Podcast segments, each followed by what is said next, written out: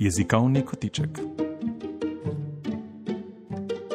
Besedila za sodobno rabo. Pripravlja magistrica Andreja Kalc, članica delovne skupine za slovenski jezik pri Slovju.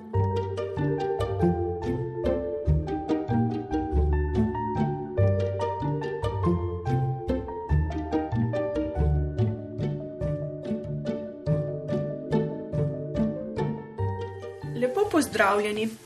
V tem ciklu jezikovnih kotičkov o slogovnih in jezikovnih zagatah, uradnih in javnih besedilih z vami premišljujem literarna prevajalka, lektorica in članica Slorijeve delovne skupine za slovenski jezik Andreja Kalc.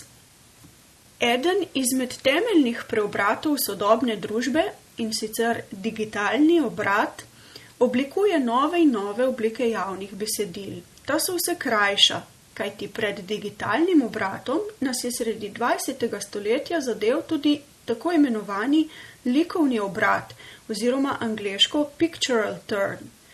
Ustvarjalni duhovi so tedaj družbi pokazali, verjetno znova pokazali, kako učinkovite so podobe pri prenašanju besedilnih sporočil oziroma informacij. Veliko učinkovitejše od dolgih povedi in zgoščenih besedil. Ta se seveda ne ukinjajo, vendar se selijo na področja, na katerih jih kot družba in posamezniki zares potrebujemo. Na področja, na katerih potrebujemo natančne in poglobljene razlage. Vsak dan pa, kot opazimo zdaj, že prav vsi postaja vse frivolnejši, besedna sporočila kratka, izumljanje novih besed pa izredno zanimivo in ustvarjalno. Nove oblike javnih besedil nastajajo in se preoblikujejo izjemno hitro, do take mere, da se povsem ne ostali niti jezikovna raba, ko je na jedilniku sodobne digitalne avantgarde že povsem nova slikovno-besedilna oblika. Čivk ali kaj podobnega. Danes se bomo tako posvetili novim kulturnim virusom in sicer memom humorno ali pikro naravnanim sličicam, opremljenim s kratkimi besednimi komentarji, ki jih z brezplačnimi aplikacijami, kar na pametnih telefonih, lahko ustvari čisto vsak. Za to vrsto besedil so družbena omrežja izvrstna in hvaležna gojišča.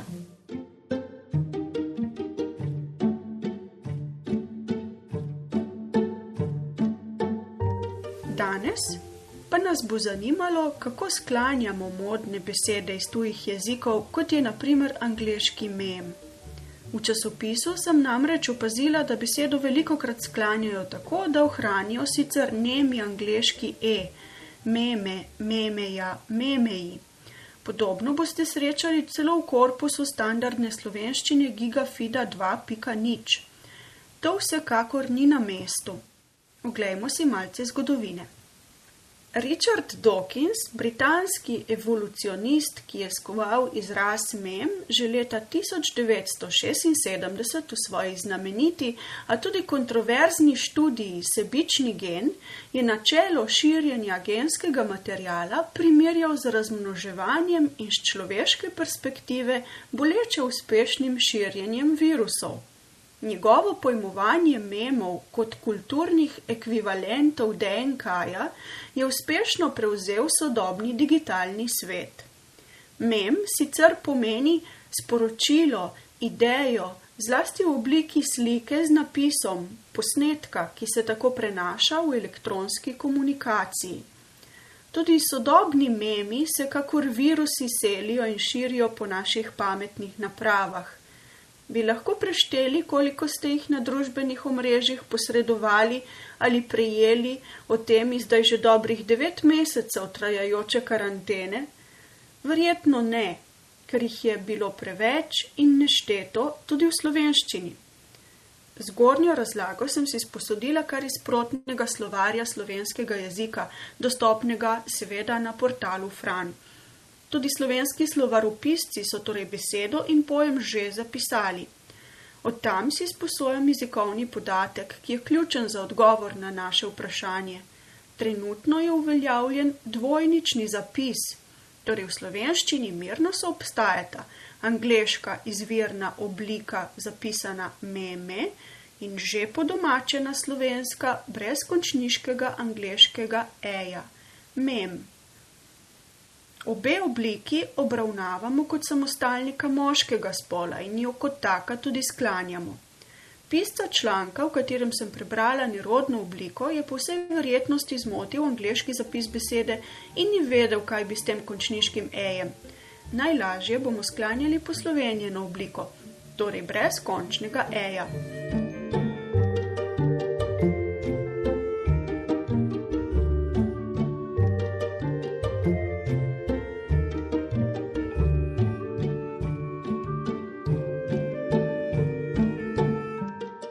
Navedem nekaj primerov. Marko mi je poslal res dober mem. Od včeraj sem ustvarila samo dva mema. Izumitelj memov. Nič pa ne bo narobe, če ohranimo končni e, pri čemer ne potrebujemo nikakršnega vezaja pred tem ejem. Dovolimo si kar avtentičen primer iz slovarja oziroma korpusa.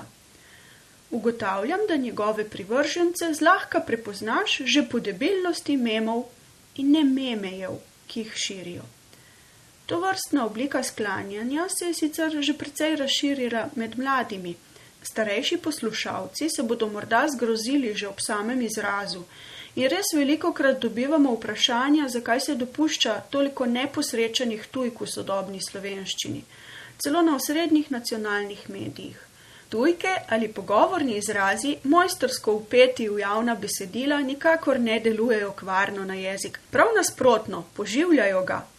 Dokler bo slovenščina in vsi njeni idiomi, vse jezikovne plasti živele in se bohotile v digitalnem svetu, nas to ne sme skrbeti.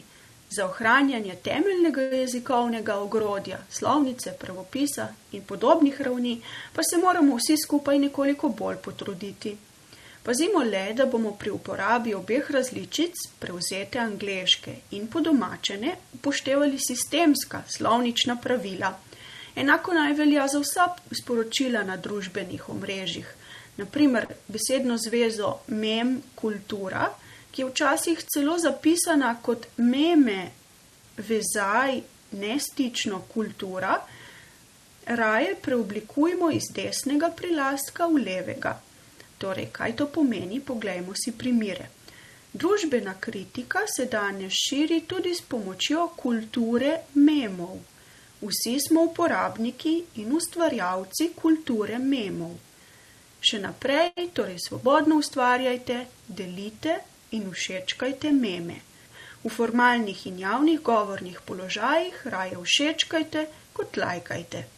Nove izraze, ki prihajajo v slovenščino, pa pred uporabo vsekakor poiščite v ustreznih sodobnih virih za slovenščino, na katere pogosto opozarjamo tudi v številnih kotičkih. To je neke vrste jezikovno razkuževanje rok, ki bo slovenščini še kako prav prišlo v prihodnje. Če nove pojave poimenujemo sistemsko, torej slovnično in pravopisno ustreznimi oblikami, potem predvsem nam, uporabnikom, delajo manjše preglavice tudi sklanjanjem. Nikar ne pozabimo, da je jezik predvsem sporazumevanje. Slovnica je samo ogrodje in pomagalo.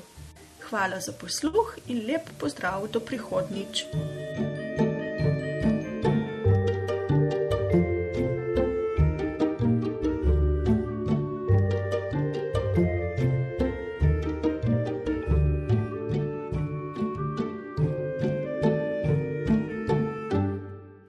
Na sporedu je bil jezikovni kotiček o vrstah besedil, ki ga je pripravila Andreja Kalc, članica delovne skupine za slovenski jezik pri Slovenskem raziskovalnem inštitutu Slori.